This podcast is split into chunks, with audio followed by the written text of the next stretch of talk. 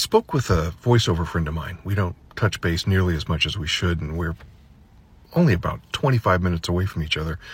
But um, all that aside, he said that he was doing um, work with a company that wanted to do kind of a deep dive into his social media, doing a background check, not just on him personally, um, but on whatever he does on social media.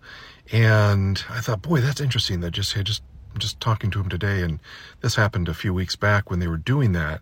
And it dawned on me that this morning, just this morning, I almost posted something on Facebook, um, not on my um, not on my business um, audiobook page, but on my regular Facebook wall that was political in nature. It had to do with something that I won't mention here because it defeats the purpose of not speaking about politics, but it was something that bothered me and um, something I wanted to raise awareness for. It wasn't something where I was trying to shame people or other anybody else. I was just trying to raise awareness of it, and um, because I think it's important that people knew what what what it was about.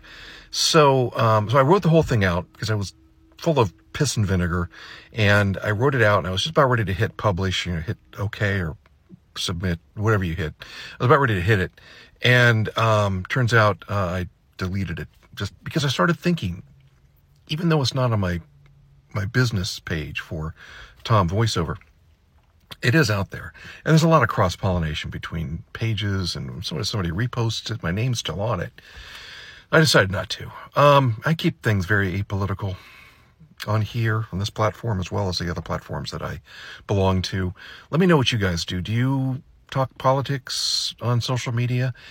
I, you know, the lesson learned, right? I didn't do it. Um, and I'm glad I didn't. And just listening to what my buddy was talking about today, how that company is going to do a deep dive into social media, um, not just whether he's popular on social media and what he's doing with social media in regards to his business, but what he might be saying. And I know you're not supposed to hold things against people by whatever their politics may be, but we're living in some pretty crazy times, and that could happen.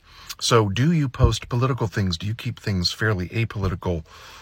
If you're in a business even if it's not voiceover how do you handle all that? Let me know in the comments. I'm curious to see how how you guys handle the situation. Thanks. Shortcast club